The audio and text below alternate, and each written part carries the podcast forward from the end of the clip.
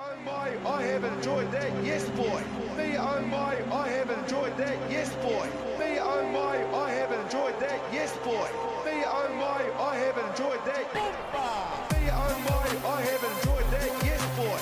Me oh my, I have enjoyed Kia ora whanau, and thank you very much for tuning in to another episode of Code with Kingy, or In the Sheds on Code with Kingy, where for this go around, I'm joined by a current Manawatu Turbo and Auckland Blue in Ray.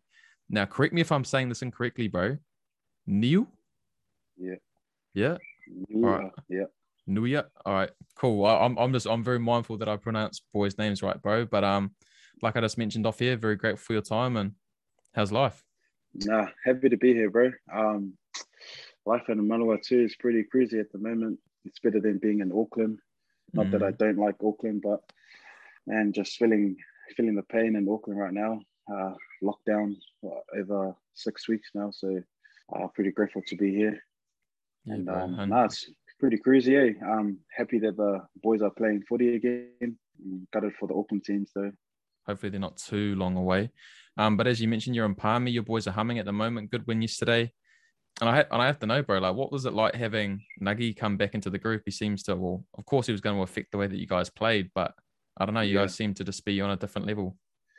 Yeah, man. Um, yeah, Nuggy's a very experienced player, and um, he brings a lot of um, knowledge and energy to the team. But even before Nuggy did come, we had something brewing, like something exciting. Mm. Um, the culture and the team, and I just felt different.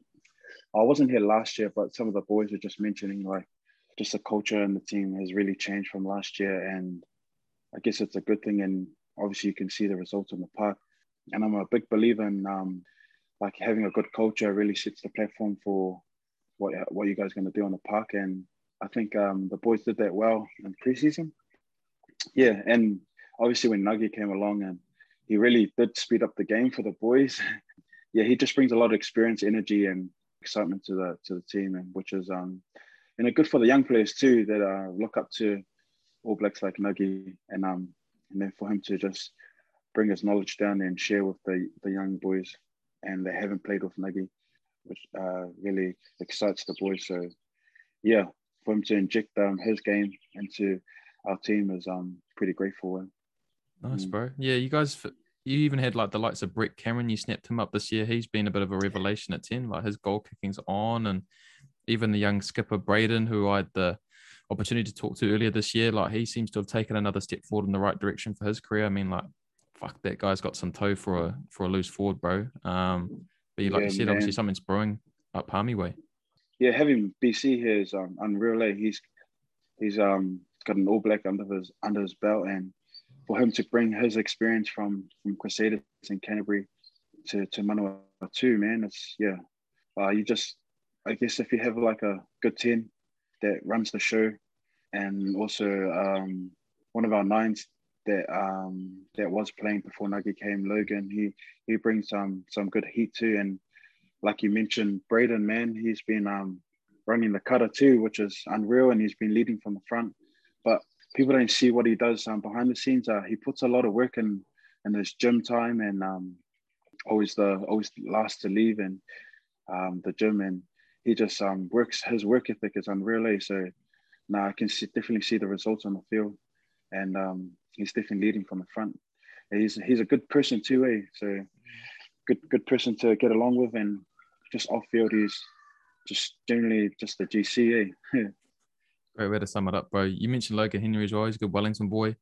Locked on with, with him a couple of times at club footy down here. So it's cool to see him finally get a crack because he was a fella who was chipping away here in Wellington and probably didn't get the opportunities that he deserved. And like like Manawatu is just reaping the rewards from snapping him up, bro. But you know, for someone like yourself who's been around the rugby scene a little while, you know, you're Yeah. a harbour boy initially. You spent a bit of time in Tasman as well.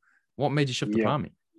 Um, for me, it's like right now. For me, it's um, back then I was chasing a dream, and when I did achieve that, it was you know good and all. And then when I had a family, my family come come along, it, it sort of changed up for me, and it was time to look after my family and not myself and what I wanted. And when I finished up at Tasman, because I did sign Tasman for three years, um, got to play one season for them, and then um, World Cup popped up, and then I missed the season again, and then I got injured last year, and then I missed another season for Tasman. Um, I was signed to no one because I was injured, and then um, so me and my agent were scoping around and to see, you know, who could provide for my family.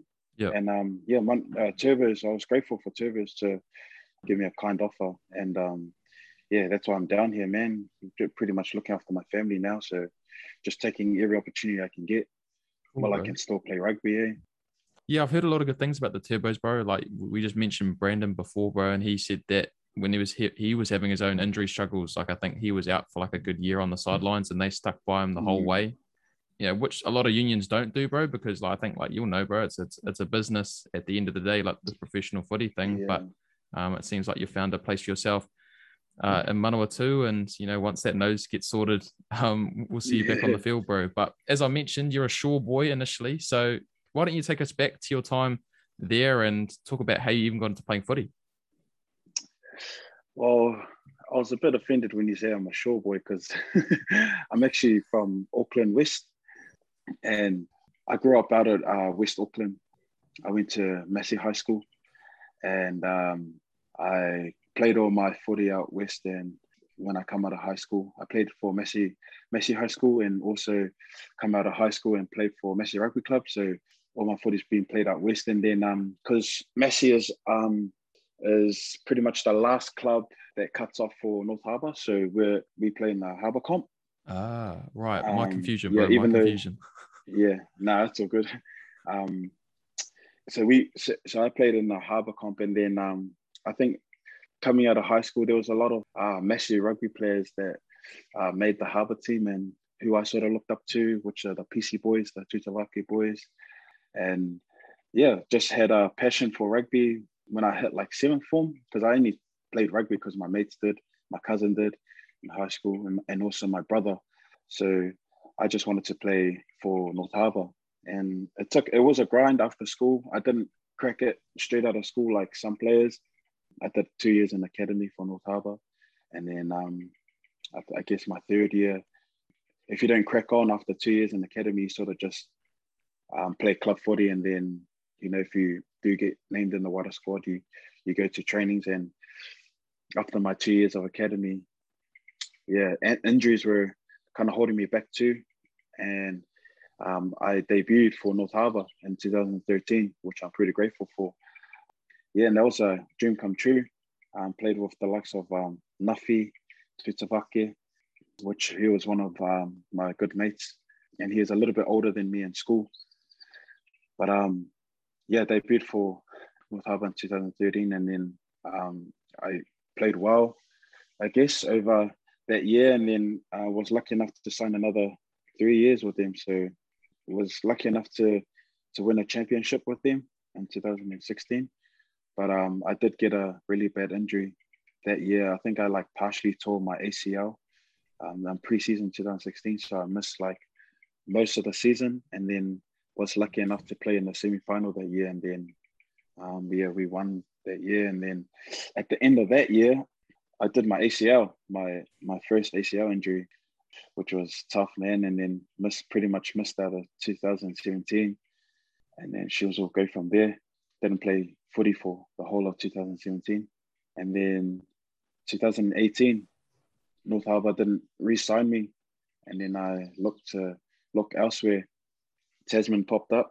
Wasn't a uh, uh, what is it? They didn't sign me down in Tasman, but they said that there was an opportunity down there. So I decided to make a move down there, and then yeah, the rest was history, man. Yeah, there seems to be. I, I know quite a few boys that get that sort of opportunity, right? Like the the union sort of gives them an indication that there's a spot in the teams and that they have to come and play club footy, bro. But before we roll into like we went from there and like how you overcame your injuries, bro. Like you mentioned the fact that you didn't take rugby seriously until your last year of school. So like what, yeah. what were you up to all through high school and even like did you play club rugby as a kid? Like what was your go? No, I didn't start playing till I was 13. Well, uh, I think it was a year eight. There was like a rugby tournament they did back then. We like played Roller bare, bare feet. Uh, Bill McLaren. Oh, yeah, yeah, yeah, yeah, yeah. I remember. Yeah, yeah, yeah, yeah. but it wasn't a. Um, I played in the school comp, and it was like not even. Oh, I don't know. It wasn't like it wasn't hard out. It was just like you know bare feet. I played halfback, um, and um, I guess I um, I think I played well because then I got picked up for Bill McLaren trials, and that's when it all started from there. Um, Mm. and oh, that, yeah, I played for North Harbour, Bill McLaren. That was my first North Harbour jersey. So yeah, that was that was pretty interesting. Eh? Thinking back now, that kind of set the um, the scene off for me. But I didn't start off in the forwards. I, I was actually a back. Eh? So I was playing like I was playing like 13, 12, and 15 back then. So what? So what prompted the shift to the forwards then? What did, was it? Because you weren't passing the ball, Oh. or what? yeah, probably that. Eh?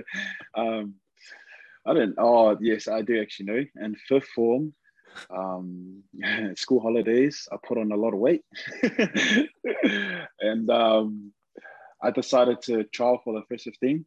And um, it's funny because there was a new coach for the first fifteen, and he was asking, he was like, "What position do you play?" And I was like, "Fullback." And he's like, "Nah, mate, you're not playing fullback. You're you're gonna play hooker."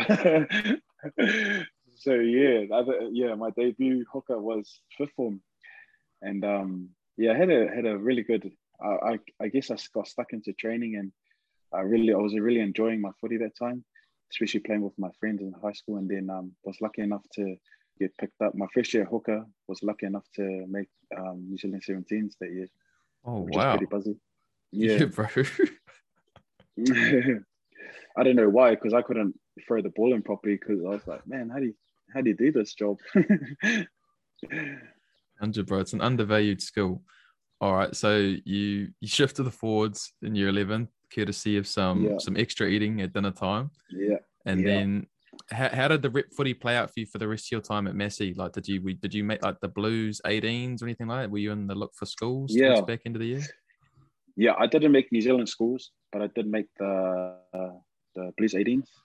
Yeah, I think that was the first year they've ever started that one, and there were some pretty big names um, that played in that competition um, for the for the Hurricanes and uh, Chiefs, likes of Sam Cane.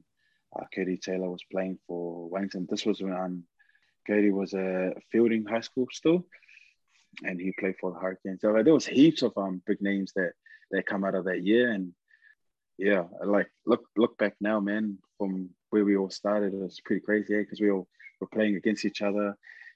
18 year olds just chucking the ball around was yeah pretty buzzing man. All right, and then you mentioned the fact that when you left school, you're in the academy, and it took you a little longer than what like a lot of young bucks these days. They sort of go straight from school rugby straight into those Yeah. professional environments. It's a bit different back in your time. So, what was your plan Yeah. like when you'd left school? Like, was rugby even front of mind for you? Yeah, man. So when I left school and I was in academy, like I think the first year I didn't work and I was just training hard out. And then like after the first year, I just felt like I needed something else to get my mind off footy. So I started working. Um, Rugby Club is sponsored by Magnum Filters. They make filters for pools and spas. And so I decided to go there and work. So I was working and training at the same time But That's when the real mahi started, eh? Because I had to get up to, I had to get up to, to academy and then go work, and then after work I had to go back to to training. So, but I did some pretty big hours back then, eh? Yeah, bro. Like the, some of the hustle that I've heard some of the boys that I've interviewed go through, bro. Like especially like the like sort of similar to yours, bro. Is like the, the labor jobs, like where you're on your feet all day, and then like Yeah. you're going to training, and then especially at that Yeah. time, because I guess that's probably the thing that people often overlook, like in terms of in the rugby circles, is that so you're obviously like a young whippersnapper trying to chase like the top harbour side, Yeah, but the guy that's in your position is training full time, bro. So yeah, you know, that's it. you- Yeah, the, the, the odds are sort of against you unless like you're like a you know not to take anything away from you bro like you're like a crazy guy from school who they're yeah. wanting to push so Bro, that's that's it, eh? yeah so yeah. so what, what so what was that like what was that time period like for you like and so you mentioned the fact that you made your debut in 2013 so what culminated in you ultimately getting that opportunity and like i think you mentioned you had a couple of injuries that maybe delayed some stuff Yeah. for you so do you want to take us through that Yeah. Um, it was pretty like like mentally frustrating um, back then. You just want everything to happen like then and now, but um, like you mentioned, there was players that that were doing training full time, and the young gun coming in, and also I was a front row, and coaches don't really. Back then, it was like, like if you're young and you're front row, they don't see you develop until you're like 21, 22, mm. um, until you experience. And and uh, I totally agree with them. Like being in the front row, man, you got to have like some sort of experience. You can't just get chucked in the deep end, come in and not know like the little tricks of a scrum or um, even like throwing a line out at a stage of the game where you need to get it straight or you need to hit your target. And man, as a young gun, like that is a lot of pressure on you. And I guess um, over the years I was doing academy and um, I've learned that. Um, I've learned that um, over the years and also just learning off the big dogs coming in and training, you know, because they, when you do finish work, you go to train with the Mitre 10 team or like some of them.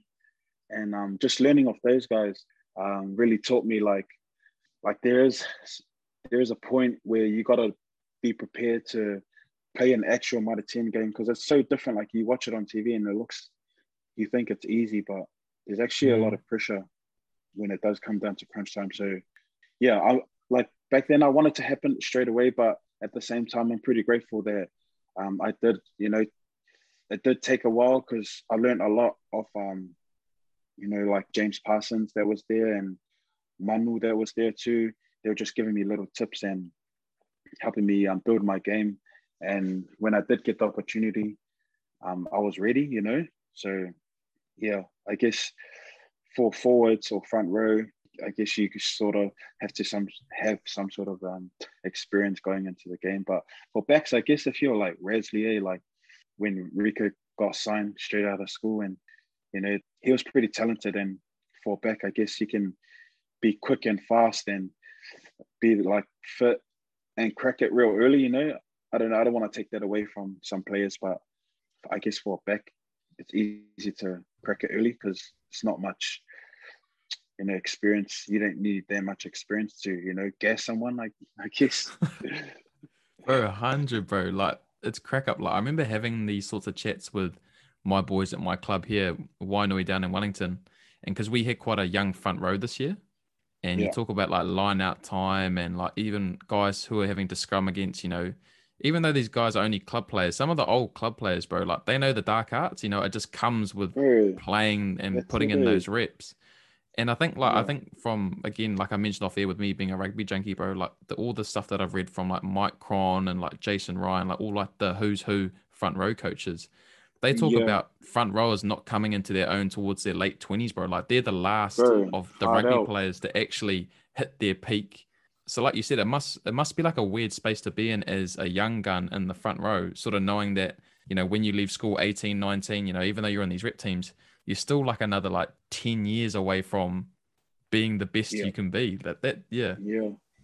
Yeah, it's crazy, eh? Like us front rows don't really reach our prime till we're like late twenties, early thirties. Um, it's crazy because usually your body starts breaking down as a front yeah. row around that age if you don't look after it properly. Eh? So yeah, man, it takes a lot of experience um, to be in the uh, front row and there's like heaps of little tricks around the scrum that we learn and but even just throwing the ball like bro that takes a lot of skill and time you got to put a lot of time into it because throwing the ball is not easy eh? especially like when it comes down to crunch time in the game and that's the throw that matters bro 100 yeah yeah yeah man you got to have the the patience and also um just that um I, I I like uh, watch a lot of like Kobe or like Steph Curry videos. How they talk about their shot, like the last shot matters, and mm. um, just their process and what they go through. And it's pretty crazy. Yeah, I know it's a different level, but um, I just sort of just pick their brains of how they go through their process and and just yeah, because um, I, that's the one skill that I found hard learning over the years. It's like because I taught sort of like taught myself to just find my comfortable throwing spot and um, I've changed my throw stance and my the way I hold the ball so many times, and I finally found what works for me. So uh, it's good, good getting advice from other throwers, but also like you just got to go with what you feel comfortable with, because then, yeah, if you try and do what someone else is doing, it's like yeah, it's pretty hard to explain, but just got to do what's work uh, best for you eh, and uh, what you feel is best. Yeah, bro. I I can I totally get that, bro. Like I equate throwing a line out to goal kicking.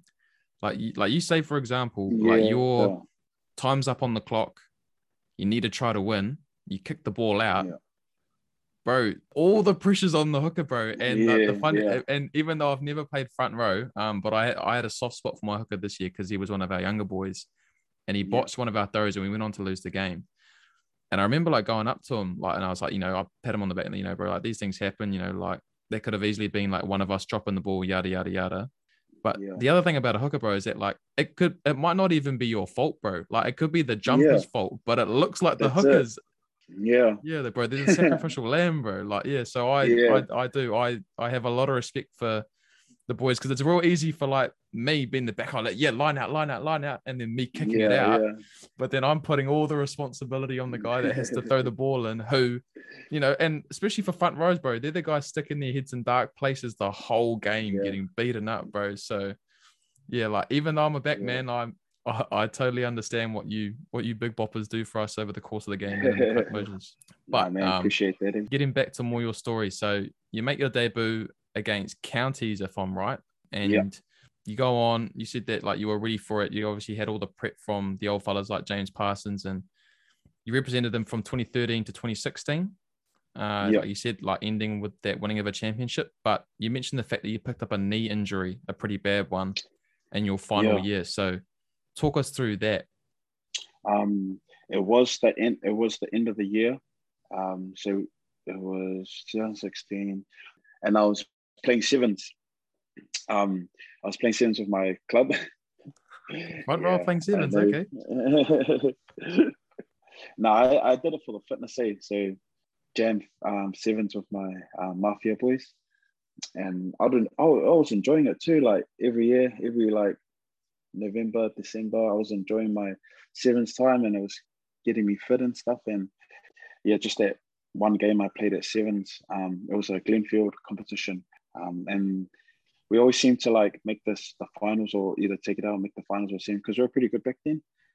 And then yeah, that one game against Silverdale, man, I just got tackled the wrong way and and blew my knee out.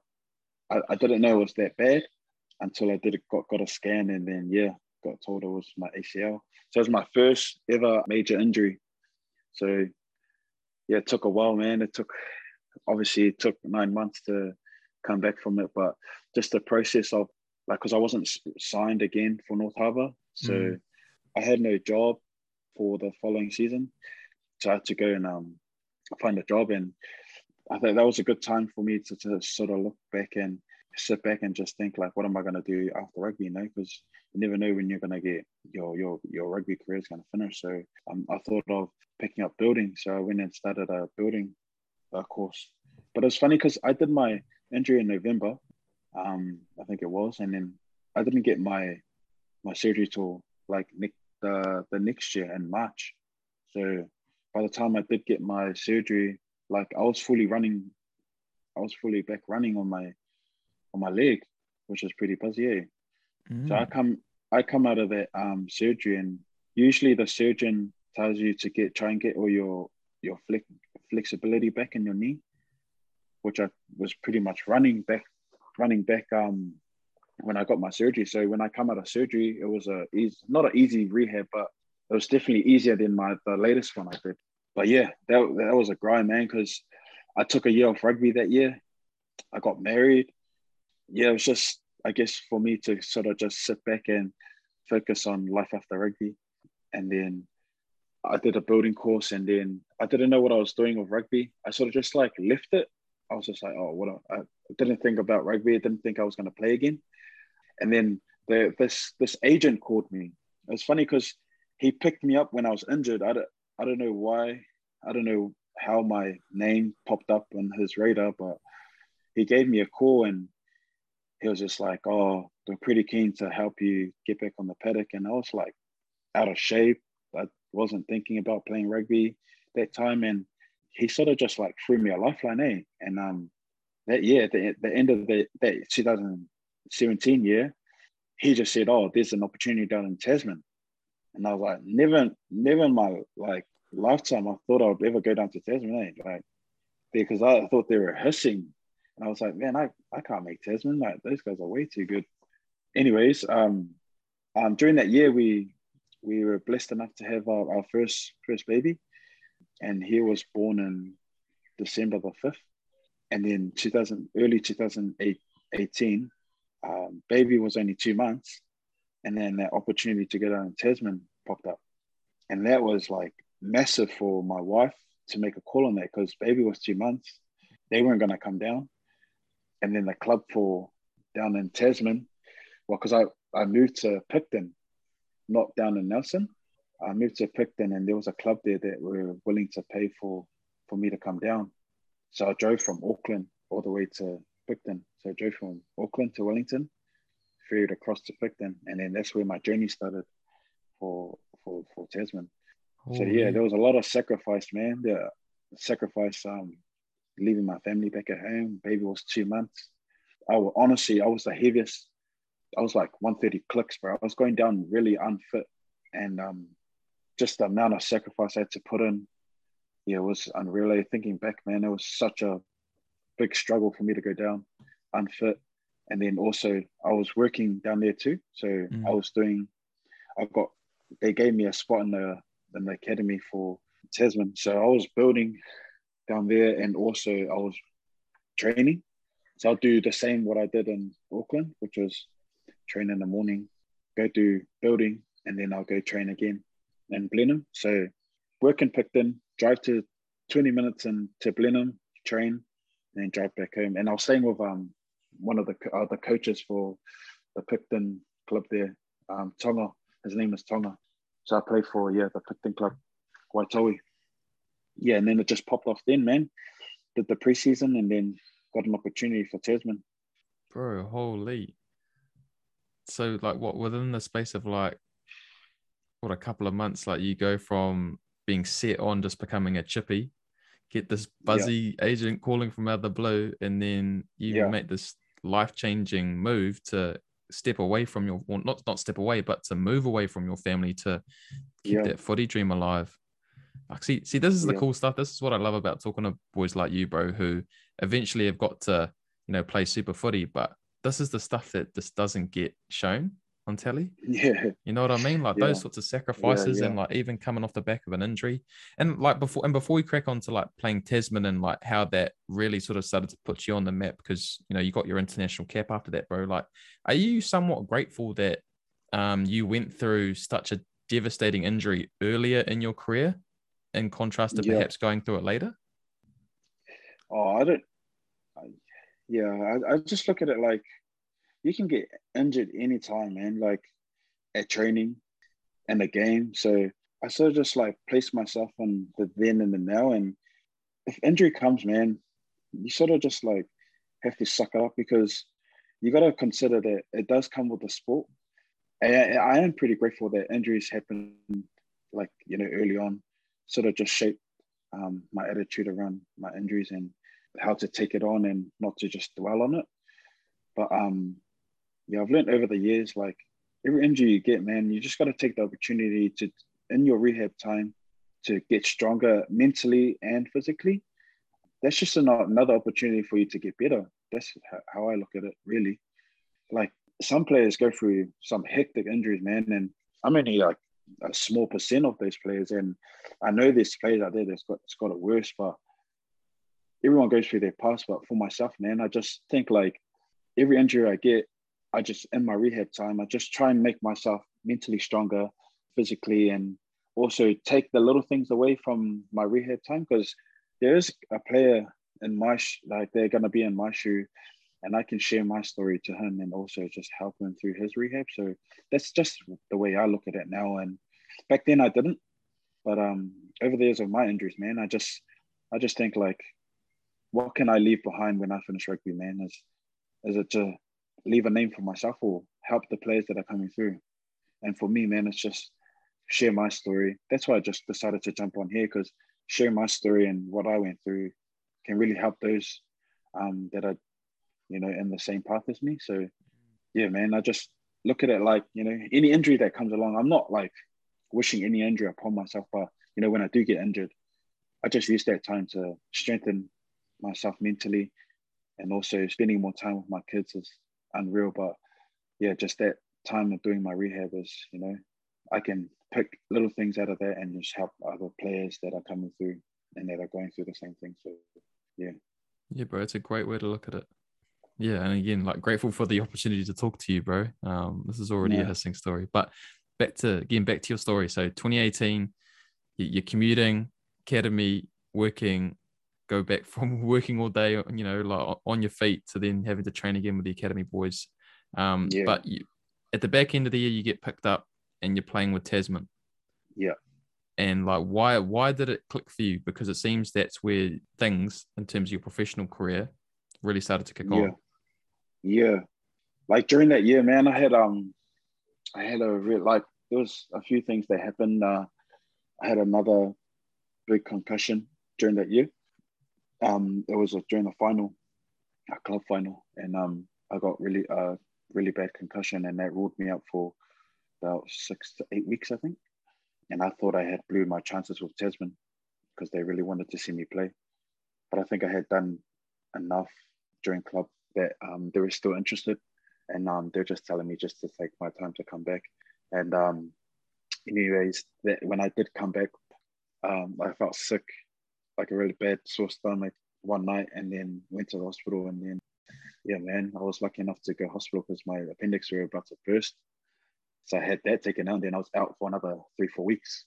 And um, and I was just grateful for Leon McDonald to actually consider like keeping me on the squad after all those, you know, those those weeks off. And I guess he saw, you know, something I bring to the game, and he was pretty, you know, he, he saw something that the way I played and he liked.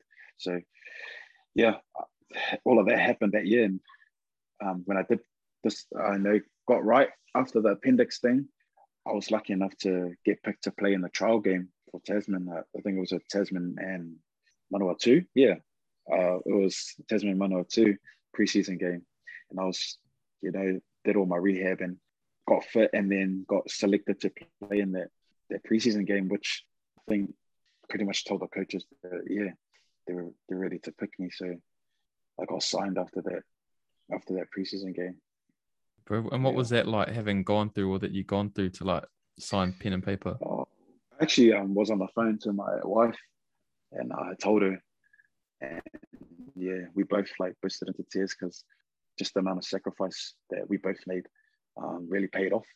And um, you think about me coming down to from Auckland to Tasman, 130 clicks, and then I got down to 114.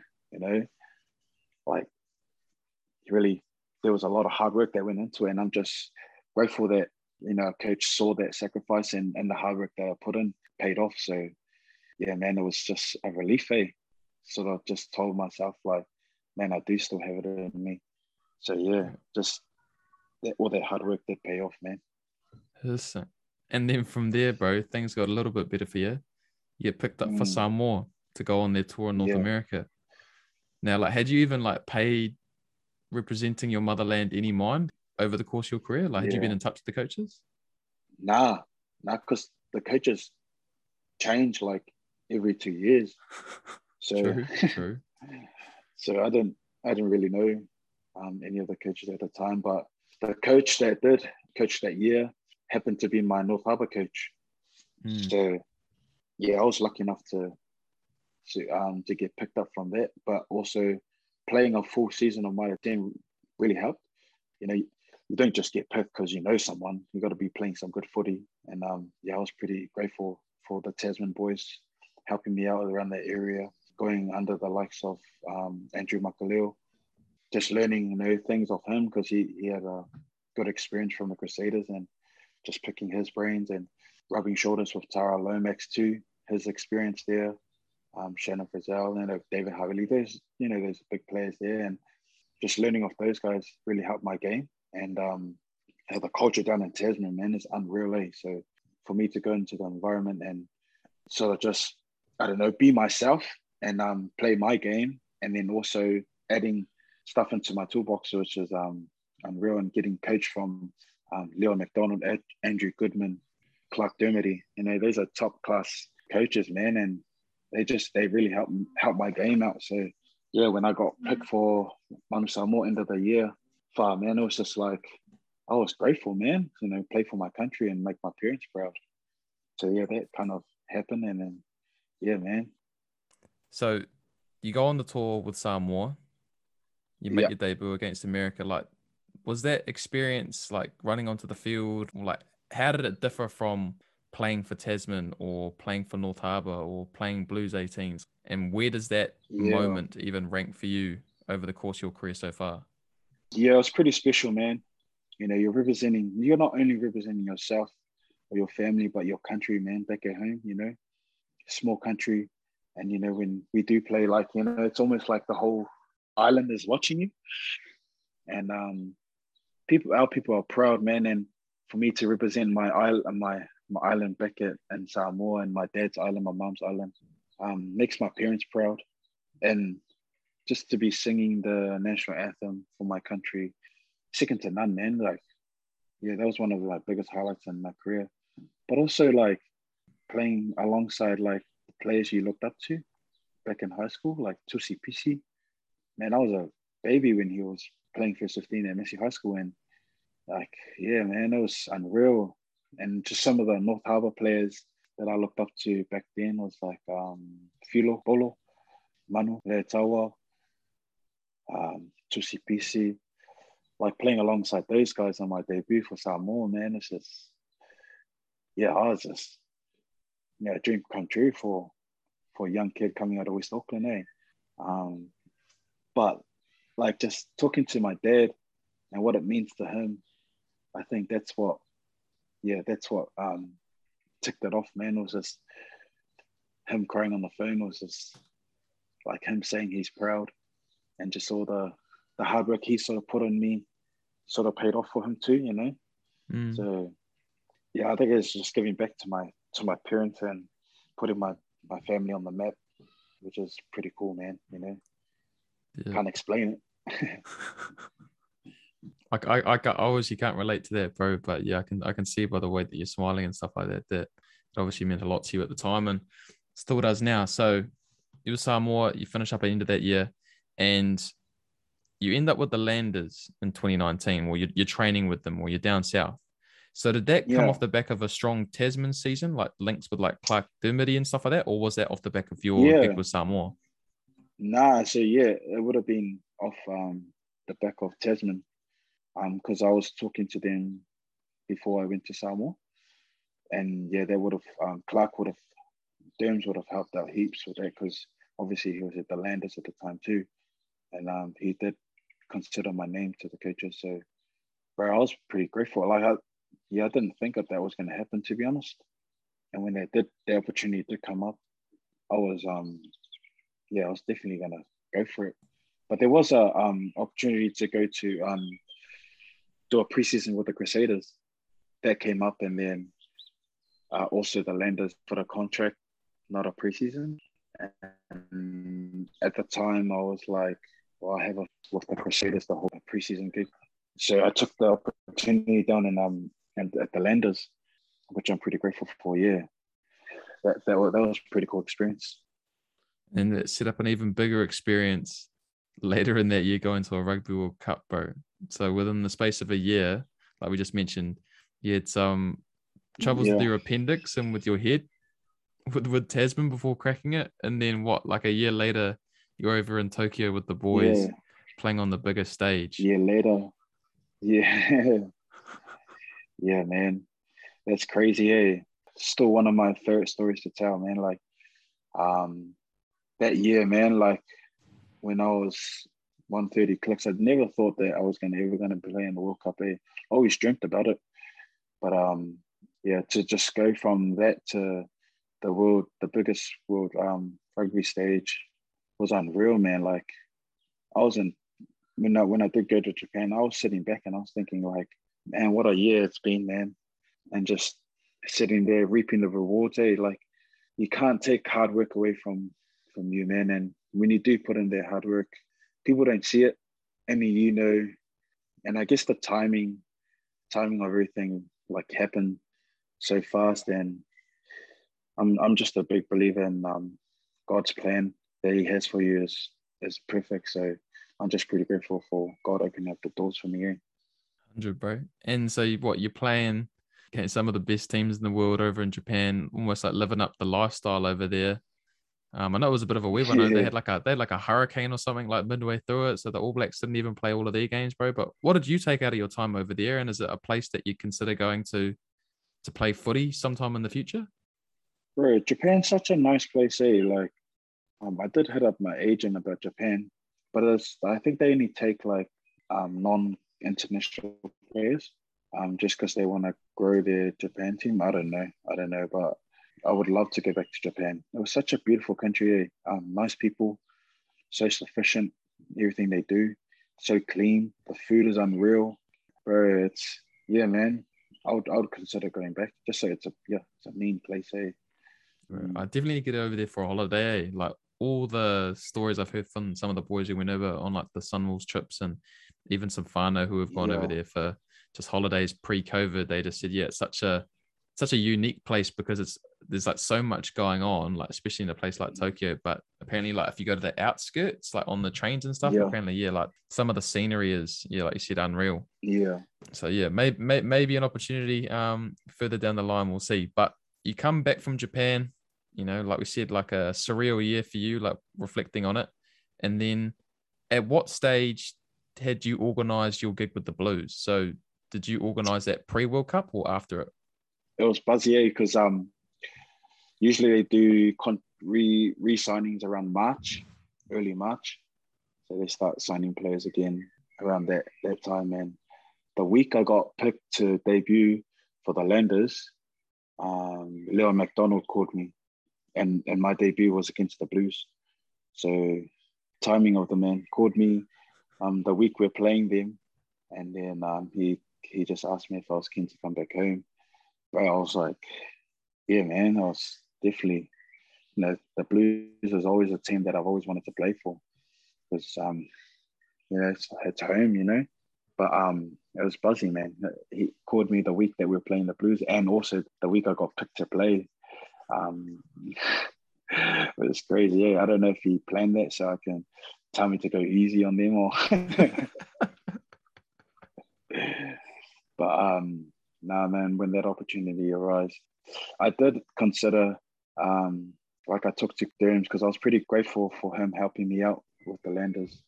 I did ask him if if they were wanting to re-sign me for next year, but I think they already had re-signed this young kid for next year, so that made my option a lot easier to just yeah go back home and um you know sign a two-year gig with um the Blues.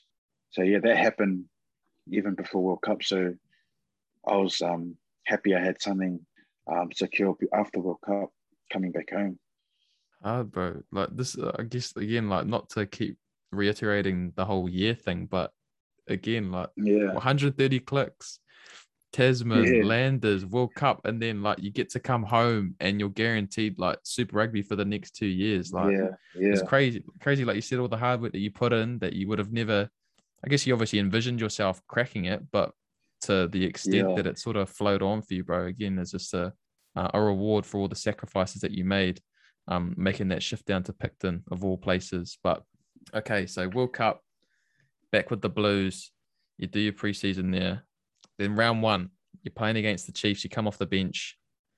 Talk us through it, bro. I know what ha- I know what happened, but yeah, like if you don't mind, can you yeah. recall like what happened and what flowed on from there? Um, yeah, obviously a special occasion, um, debu- debuting for a, a, team that I've always dreamed to play for. And then, um, bro, it would have been like 30 seconds on a clock. And um, I just went over to secure a ruck. And at the same time, um, Ofa comes flying in and um, he managed to clip my knee at the same time. So, yeah, that was that. ACL gone, especially with that guy flying in. Far that guy flies in with everything. Bro, And he is one solid eh? guy, bro. Solely. That guy, man. Did you know it at the time? Did you know that like once you like went down, you're like, ah, my knee. Did you know it was your ACL considering what you've gone through? I didn't know it was my ACL, but I knew it was something bad, eh? Yeah, it was pretty sore. I couldn't even walk off the field.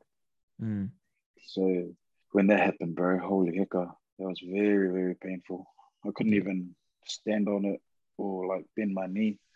Yeah, man, that was. I, I went into like, like after everything that happened, um, I thought it was you know all gonna happen that year, like you know playing for the Blues and that. Thought I was gonna get um, a few games in, but yeah, after that injury, I just went into like a really dark place. Um, yeah, I just yeah, oh, like I know I had um, all those injuries um, over the years, but like to see all sort of my preseason or hard work go to waste, you know, Mm. sort of hurts a bit. And um, do you want me to talk about my rehab? Or? Yeah, yeah, bro. Like, um, I'm sorry. Like, uh, it's it's sort of an awkward one for me as a host because I could obviously see that it was not the nicest patch for you to, Yeah. um, you know, like talk about because it was such a rough time. But yeah, if you don't mind talking about like what you went through Yeah. with your rehab and how you bounced back from it. Um, so I got my my surgery. So it happened in Feb, but then I had my surgery in March because the surgeon just wanted me to get a bit of um flexibility in my leg again because I wasn't bending. So he just told me to go away and just try and get it straight and just um, strengthen my quad a bit um, before going into to surgery. Anyways, um, had my surgery. Then a week later, lockdown happened. So I went into lockdown uh, week week post op, and I couldn't like get, see any physio or doctors Mm. and I was just doing this um this knee sort of on my own and I just like lost all motivation eh, to be honest. I just stopped training. I just like pretty much just ate the whole lockdown. That's sort of my stress relief was eating. Um and yeah, I wasn't I wasn't in a good place. I just I was turned to, you know, alcohol just to like sort of get my mind off it the pain and also lockdown didn't happen because you're stuck at home.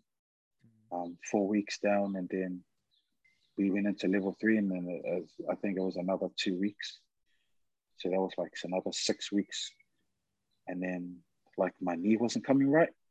I thought it was going to be like my my my other one my first knee because it wasn't the same knee that i did. It was the other knee so i've done both knees and i thought it was going to be pretty straightforward like my other knee but yeah, man, it was it wasn't the same, man. It just felt like my knee wasn't right. Anyways, we come out of lockdown and I come back into camp and I was like back at one 130 clicks again. Um, and that was just over, I guess, just not right, like mentally. Um, Mm. I took that injury really, really bad just because it just meant a lot to me to come home and play for my um, for the home team and I just thought like, man, not another big injury. I have to go through another rehab. And I just, yeah, my mind wasn't right. And my wife, like my poor wife was sort of taking all the hard hits, not physically, but like, um, you know, like she just could see that I was not right mentally. So yeah, big ups to her because she, she really helped me through lockdown in that. But yeah, I come into camp 130 clicks and it's like I just start all over again, you know? And um, back end of 2000 and like during that so during that time i was i was training and and my knee wasn't still wasn't right that year and it, w- it would have kind of come up to the ninth month which was in december oh sorry so after super um, everyone had left to go to 10 um, last year and um, i decided to stay back in auckland because i was signed with tasman they asked if um, if I wanted to go down to Tasman do my rehab or stay up in Auckland and do my rehab. So I stayed up in Auckland and did my rehab. Um, and I was with the blues trainer that, that year and just doing rehab by yourself. I actually did rehab with James Tucker because he did his knee too. So it was just me and him during my 10. But on some days it would just be me and um, and the trainer. So I had to put a lot of work in during Mitre 10. But imagine just training by yourself, bro. Like, Uh, it's crazy. It was really hard for me.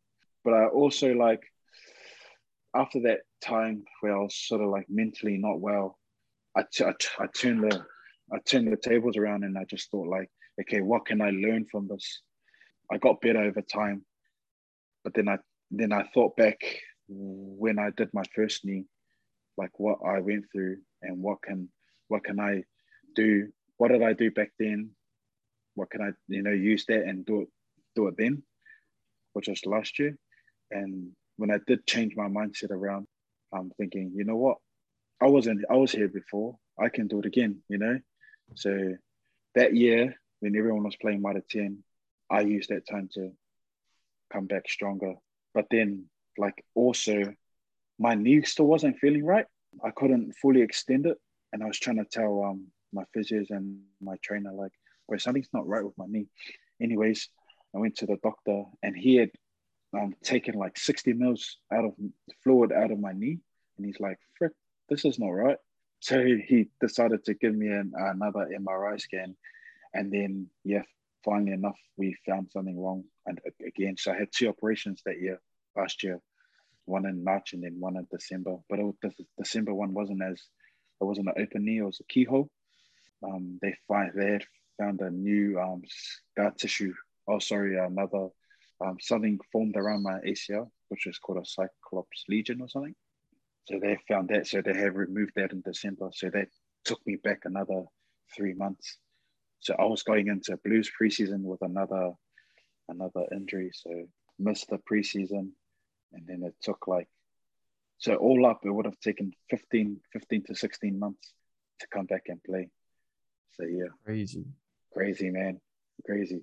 So beginning of this year, try to come back for some Blues games, but coaches thought I wasn't ready. So I just grinded away and then ended up playing some club footy, going back to Massey Rugby Club, playing some club footy. And then, bro, semi final time, I got picked to play for the Blues, which I'm pretty grateful for. So, yeah, out of all the games decided to come, they decided to pick me, which was semi final. it's just a semi final and final, my, the two games I come back and play. So, nah, man, I'm pretty grateful to be, you know, in that position. And then, like, you, you like, funnily enough, so you talk about earlier how you're playing for the Landers and then you're shaping up to play the Blues. And then Yeah. you get to the final this year, and the final you're playing against is against the Highlanders. Yeah. Weird how that stuff just comes around full circle, bro. So, um, like you already talked about how big a deal that was not being able to kickstart your Blues career the way you would have liked to. But now, you know, it gets delayed 15, 16 months, but time comes and you and your boys are in a final, which is huge for Auckland because, you know, for the longest time, you guys have been the punching bag, the butt of a lot of jokes to do with rugby in New Zealand yeah. but you know this is again the you know off the back of what was a strongish NZ comp. You know, like you probably didn't kick on, or the boys Yeah. didn't kick on the way they'd have liked to. But then Trans Tasman, you guys clean up, you get a home final, and you go on and win it, bro. Like, can you talk to me about like what that meant, not only for the team, but then also for someone like you who grew up supporting them and what it meant for the city? Bro, um, yeah, there was something definitely special happening in the, at the Blues, and I guess that that all happens behind closed doors, and um, the boys really um come together. And over the last two years, I was there. I thought we played um all good in the um Aotearoa comp, and I think that's what started it. Like we just fell short, but that just made us even more hungry to go on and um and win the Trans Tasman. But we we knew we were good enough to to win it, eh? and I guess not to prove every everyone else wrong, but just to ourselves that we were good enough to win, and we did have the the, the tools and, and the right team and the culture to do it. But for myself, man, to to be leaving the Blues with a championship is just like you you you, I, you can um talk about all you want, but just the feeling and then like my kids growing up and just to tell them like you know I actually played in the final and like 43 seconds of the final but but you know I just to be a part of it Yeah, it's, it's you know it's gonna gonna go to go down as the you know history uh, books of in the history books, you know, winning a Trans Tasman Cup. But I'm just yeah lost for words, and just to leave the Blues with a championship, you know, it's like I sort of left a part of me with them, and I'm just grateful to to just get that opportunity to play in that final, and also just to be a part of that special team that we had. Know, made some brothers for life there, and some friends for life, and yeah, man, just the best feeling, eh? Mm. Yeah, at least I can tick that box off. Well, you could see it, bro, like on on the faces of a, a lot of the, the boys after that game, just how much it meant to them. Yeah. But yeah, crazy for you. And I think that's yeah, I think that's probably like a wrap on like your career to date, really. Obviously, like you're you're you're waiting to get back into it with the Turbos boys, the back yeah. your injury. But what, what what does the future hold for you, bro? Like, are you looking past Martin at all?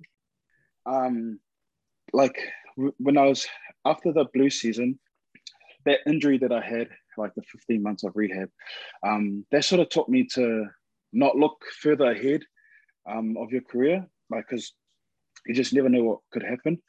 But um, just being in the in the now and like enjoying your rugby while you can, and you know you play some good footy, you're eventually gonna get picked up somewhere. So, so my mindset going into every season is don't worry about what's going to happen next. Just worry about what's happening now.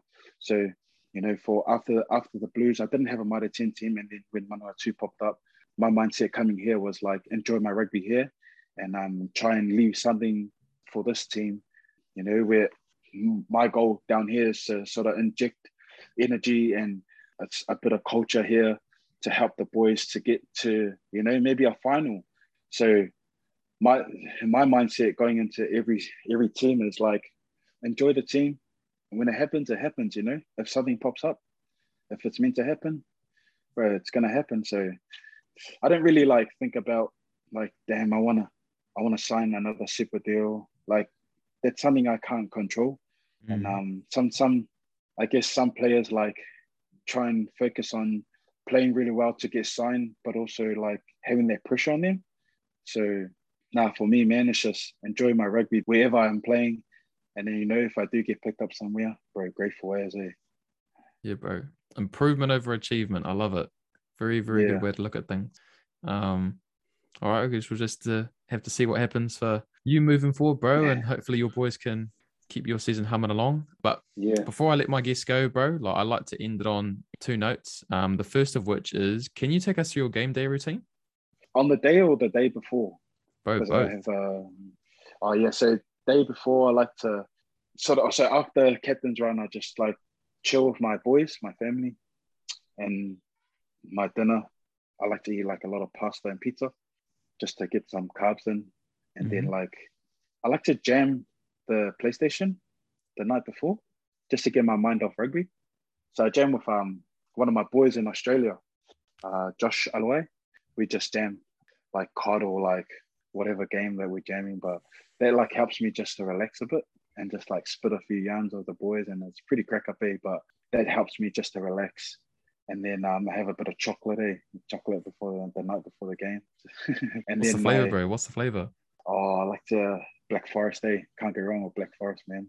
Yeah, right. Um, and then yeah, if it depends like what time the game is. If it's an early game, I'll just have breakfast early, but then I don't if it's a two o'clock game, I, I don't really have lunch. So I have a late breakfast, like a brunch, but a pretty, pretty big one. And then I'll just like, won't have lunch, I'll just like snack. Um, but if it's like a seven o'clock game, I'll have a big breakfast and then some lunch, and then I won't have pre-match meal, just because I don't like going into the game feeling quite heavy. And then I just like if it's a late game, I just chill the whole day, try not to think about the game, and either go for a walk with my family or I just chill at home, listen to some music, or, or watch some movies. I like to watch a movie before, even if, uh, if if I go away on a game, I'll just chill in the in my room and just watch a movie before the game. But when it comes closer to the to the game, I'll just turn my device off and then I'll just chill. And then um, I like to like pray or listen to like gospel music because I'm uh, a big believer in my faith. So I just you know chill with God and just pray, um, help through my game, and then um, yeah, man. And then when it's time to head to the grounds, I just lock in, man. I listen to my music, and then she's all go from there. Yeah, bro. Left boot, right boot. Any superstitions? Nah, eh, nah. I didn't. I didn't really do that stuff, but I always like to um, like strap my wrist, and then remind myself who I play for, on on my wrist. So obviously for for God, and then also my family, a big big thing for me. So that's sort of my game routine. Is just yeah, reminding myself who I play for, and also just to enjoy the game. Listen, cuz. All right. Yeah. Last segment. 10 in the bin. So there's 10 questions, cuz. 10 Yeah. answers. All right. Number one. What's your go-to vessel at a pre-drinks on a night out? Ah, I like to drink red wine. On a night out. Yeah. True. what a red wine guy. uh, nah, um, long whites. Yeah. They're always easy. What flavor? Oh, actually, I've come up with a, a new drink. It's Club Settlers, Top tropical. Mm. I'm not a big drinker. I just like cash, not so just social drinks. So I'm a lightweight. me and you both, bro. Me and you both. All right. Who's the most notable coach's pet you've been around? Tom Robertson. Bro, he seems like the easiest going guy, bro. How's that the case? nah, I'm just kidding, man. Nah, I don't know. Hey, can I pass that question? Yeah, bro. Yeah, easy as. Uh, who was your idol growing up? Keven Mealamu. You raised them. Did, did you did you have much to do with them, like with your time at the Blues? Yeah. Oh, not at the Blues, but um, there was just like one time I did like a throwing, uh, a front row thing, and he was there, and I was like starstruck. So over the years, I got to know him. So yeah, I remember when man, he followed eh? me on Instagram. I was like, oh yeah. All right. Uh, what's your must do on a day off? golf. Yeah, I Yeah. picked it up during rehab. What's your So that handicap? helped me. Uh, my Would you boys will rather- probably laugh at me when I say this, but I actually don't have a handicap because I haven't been giving my scorecards in. But I just play for fun, bro. I, I just play for the like you know just for fun. But um, I am considering I am considering signing up to a, a golf club at um back at home. I'm like do a membership back at home. So so next year I'll, I'll let you know next year, bro. I'll promise to chase it up. All right. Uh, Yeah. what's your favorite cheat meal? Bro, can't go wrong with a pie, eh? steak and cheese pie, man. Yeah, Bro, bakery. Yeah, bro. That's there's probably one of my bro. Dangerous. There's a place in Wellies, bro. Like after town, it's like a bakery that's open. Yeah, bro, and it pops off. Um, what what what bakery is it? I'm pretty keen to come and test it out, eh? Well, it's called. It's just called Courtenay Place Bakery. Okay, Yeah, okay. bro. I'll, I'll hold that against you if I come and I'll let you know what what I think. Oh. All right. Uh, if you weren't a rugby player, and if you weren't a Yeah. builder, what would you be? yeah. Um, a youth worker. I like helping out young people. Nice, bro. Mm. We need more people like you. Uh, who's who's the cheapest teammate you've been around? cheapest? Yeah, bro. Mark Telea. you heard it here first, baby. the Was richest coffees dude in or our team. rounds? Oh man. Bro, nah, when it is time for him to shout, bro, he, he's all right. But yeah, deep pockets, short arms. Oh, bro, everyone knows one. Um, who's an artist, a song, or even a podcast, bro, that you're listening to at the moment that you could recommend? Hmm. Your one. nah. um, artist. Um, hmm. Tyrone Wells. He's a Christian singer. He, he has some mean songs. Tyrone Wells. Yeah. All right, add it to the Maverick, Maverick City. Maverick City.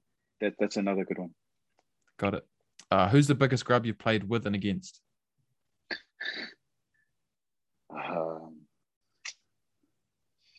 frick, what's his name? We played him yesterday. Oh, frick, I forgot. But there's one guy I haven't played against, and I love seeing him do, do the dirty work is Dane Coles. uh, that fella's notorious, bro. Yeah. right. Last sentence, cuz all you got to do is finish it for me. Saturdays are for the boys. oh, bro, how good! Perfect way to end this on. Oh, uh, but like I said at the top of this podcast, bro, um, very, very grateful for your time. Very grateful for your story. It's real cool to talk to fellas like you who aren't the ones who've got on to have like the Dan Carter lifestyle. You've had to like actually slave away for your opportunity. Um, yeah. and I wish you nothing but the best with your future, bro. Um, and hopefully it's not too long before you see you back on the paddock for the turbos. Yeah, thanks, brother. Thanks for your time, man. Thank you for uh, giving us a platform to share our story and also just to help those that are the same position as us. And honestly, couldn't um, say this in a better week, but mental health um, awareness week, man. If you guys are even feeling shit, man, it's all good to feel shit. And for these people out there, reach out to them, and your story will save someone. So don't don't forget to to share your story, and also um, just to be yourself, man. Uh, thank you for the opportunity, brother. Nah, bro, you're the man, right? I'll catch you up. Thanks, bro. Yo, see you, bro.